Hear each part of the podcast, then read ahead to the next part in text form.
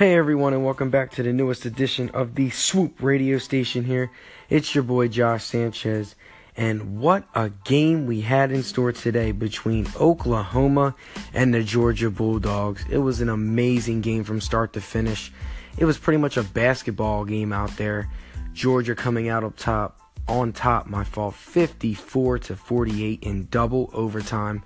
And coming into the game, I predicted that Oklahoma would prevail at the end because of Georgia's quarterback being inexperienced, but it turned out to be Baker Mayfield throwing the costly inter- interception that gave Georgia the go ahead touchdown when it was 38 31. Yeah, Baker Mayfield came back to tie the game and win the overtime.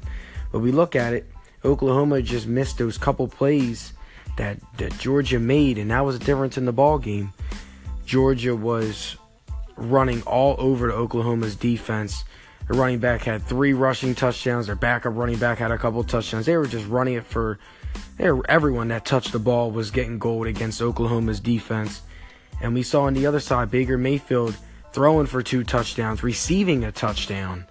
And then, of course, their running back ran over 200 yards and two touchdowns. So it was just an offensive explosion for both teams. Oklahoma had 31 points in the first half. But then the Georgia Bulldogs come storming back and score and scored 24 straight points to tie the game at 31-31.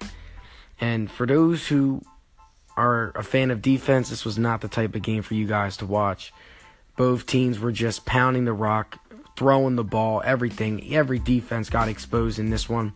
But Georgia made the key play, had the key block field goal and that's why the Georgia Bulldogs are heading to the national championship and have shocked everybody. In my opinion, everyone was shocked coming into the game. It was a toss up 50 50. Both teams are evenly matched. Oklahoma looked like the dominant team early, but the coach, Georgia's coach, made great halftime adjustments, especially on the defensive side of the ball, which really shut down Baker Mayfield in that high powered offense. We knew that they weren't going to score every possession, but the fact that the Georgia Bulldogs limited them to just 14 points in the second half after allowing over 31 points in the first half. That just shows the resilience of the Georgia Bulldogs and a well-deserved national title run. When people people people waved off the Georgia Bulldogs when they lost to Auburn when they were the number 1 team, they looked like they were young and inexperienced, but they they got their second chance against Auburn in the SEC title game. Completely dominated Auburn. They come into the playoff. Everyone's saying, "Oh yeah, Baker Mayfield." This I was. I'll admit it. I was one of them that thought that Baker Mayfield was just going to do enough to win the game. But this is honestly the best game of the college football season. Both whoever won this game or lost this game should feel proud about themselves playing in California in front of hundreds of thousands of people. That is just a dream come true for all the young college football students and players out, out there. It's a dream come true.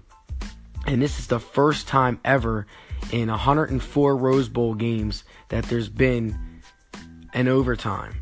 And the fact that it came down to a missed field goal and then the next team scored a touchdown, another rushing touchdown just shows you how great and how hard college athletes play. But again, it comes down to whenever you play defense, it comes to, you have to stop the run first. It doesn't matter who you play against. If you stop the run and make the team one-dimensional and know and you know when they're going to throw the ball, the game's a wrap. The game's over. Because you know every time they're going to throw the ball. But congrats to the Georgia Bulldogs, a well-deserved, hard-fought win and they deserve to be in the national championship. They look like a top two team right now. But again, you can follow Swoop Radio at on Instagram at S-A-N-N underscore C-H-E-Z-Z. That's S-A-N-N underscore C-H-E-Z-Z. I hope you guys enjoy the Clemson Alabama game. Right now it's 10 to 3 Alabama. But again, this is Josh signing off. Swoop! Hey everyone, and welcome back to the newest edition of the Swoop radio station here. It's your boy Josh Sanchez, and what a game we had last night between the Alabama Crimson Tide and the Clemson Tigers. Uh, my last podcast, I talked about how the Georgia Bulldogs won a thriller and a shootout game. It was just one of those games where offense was just marching down the field back and forth. But the Georgia Bulldogs made those halftime adjustments, and that's why they are playing in the national championship game. But now shifting gears to tonight, last night's game, my fault. This was probably the most hyped up game of the year. It's it seems like it's been a year tradition now. Three straight years we have had the Clemson Tigers and Alabama Crimson Tide play against each other in the playoff. Alabama won the national title in 2015 or 2016. Clemson won it last year in 2017, and now the the semifinal game between Alabama and the um, Clemson Tigers. It did not live up to the hype like the first two games. The Clemson quarterback Kelly Bryant is not like Deshaun Watson. He went 18 of 36 through two interceptions and did not even have 150 yards throwing the ball. Alabama's defense dominated from start to finish. But the Clem- if you're a Clemson Tigers fan, you got to be disappointed with how Kelly Bryant played. He is the reason why you guys are not moving on. The Clemson's defense held their own. Jalen Hurts only barely even threw for 200 yards, but he had two touchdowns and took advantage of the two interceptions Clemson had. And one of the interceptions was thrown by Kelly Bryant. It was tipped up in the air, and Alabama picked it off for a pick six. So Alabama scored 14 points out of those two Clemson turnovers, and the score was 24 to 6. So those 14 points make a big difference. But the sequence of the game was when the score was 10 to 6. Clemson had the ball in Alabama's territory. They were about to score a touchdown, and then Kelly Bryant got hit from behind. The ball went up in the air and right into the Alabama defensive lineman's hands, and they picked it off.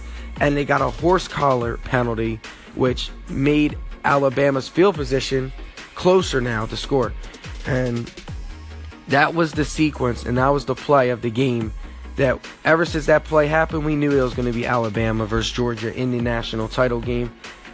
Coming into the college football playoff, a lot of people were criticizing Alabama getting into the playoff. I was one of those who did criticize them because we saw a UCF team that went 13 and 0, just beat and they just defeated Auburn, the team that beat Alabama.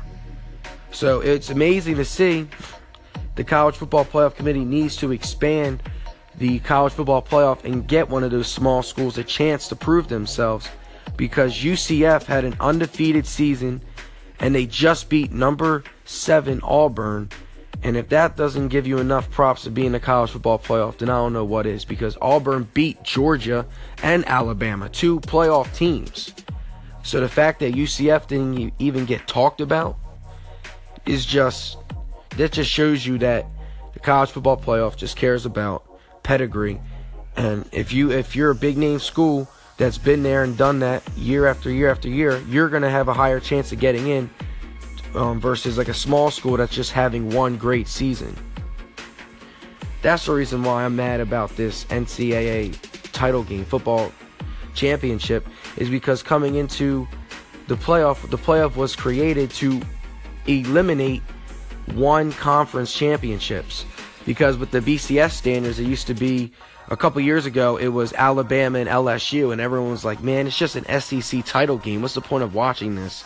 There's no other it's just the South playing against the South. And that's what it is this year. It's the South against the South. But it should be an entertaining game. Hopefully, Georgia's quarterback can step up and make this a game because you know how Alabama is. They're gonna they're gonna shut down the run. But um, feel free to call into the station if you agree or disagree. You can follow Swoop Radio on Instagram at S A N N underscore C H E Z Z. That's S A N N underscore C H E Z Z. I hope you guys had a great New Year's yesterday. And again, calling to the station. This is Josh, signing off. Swoop!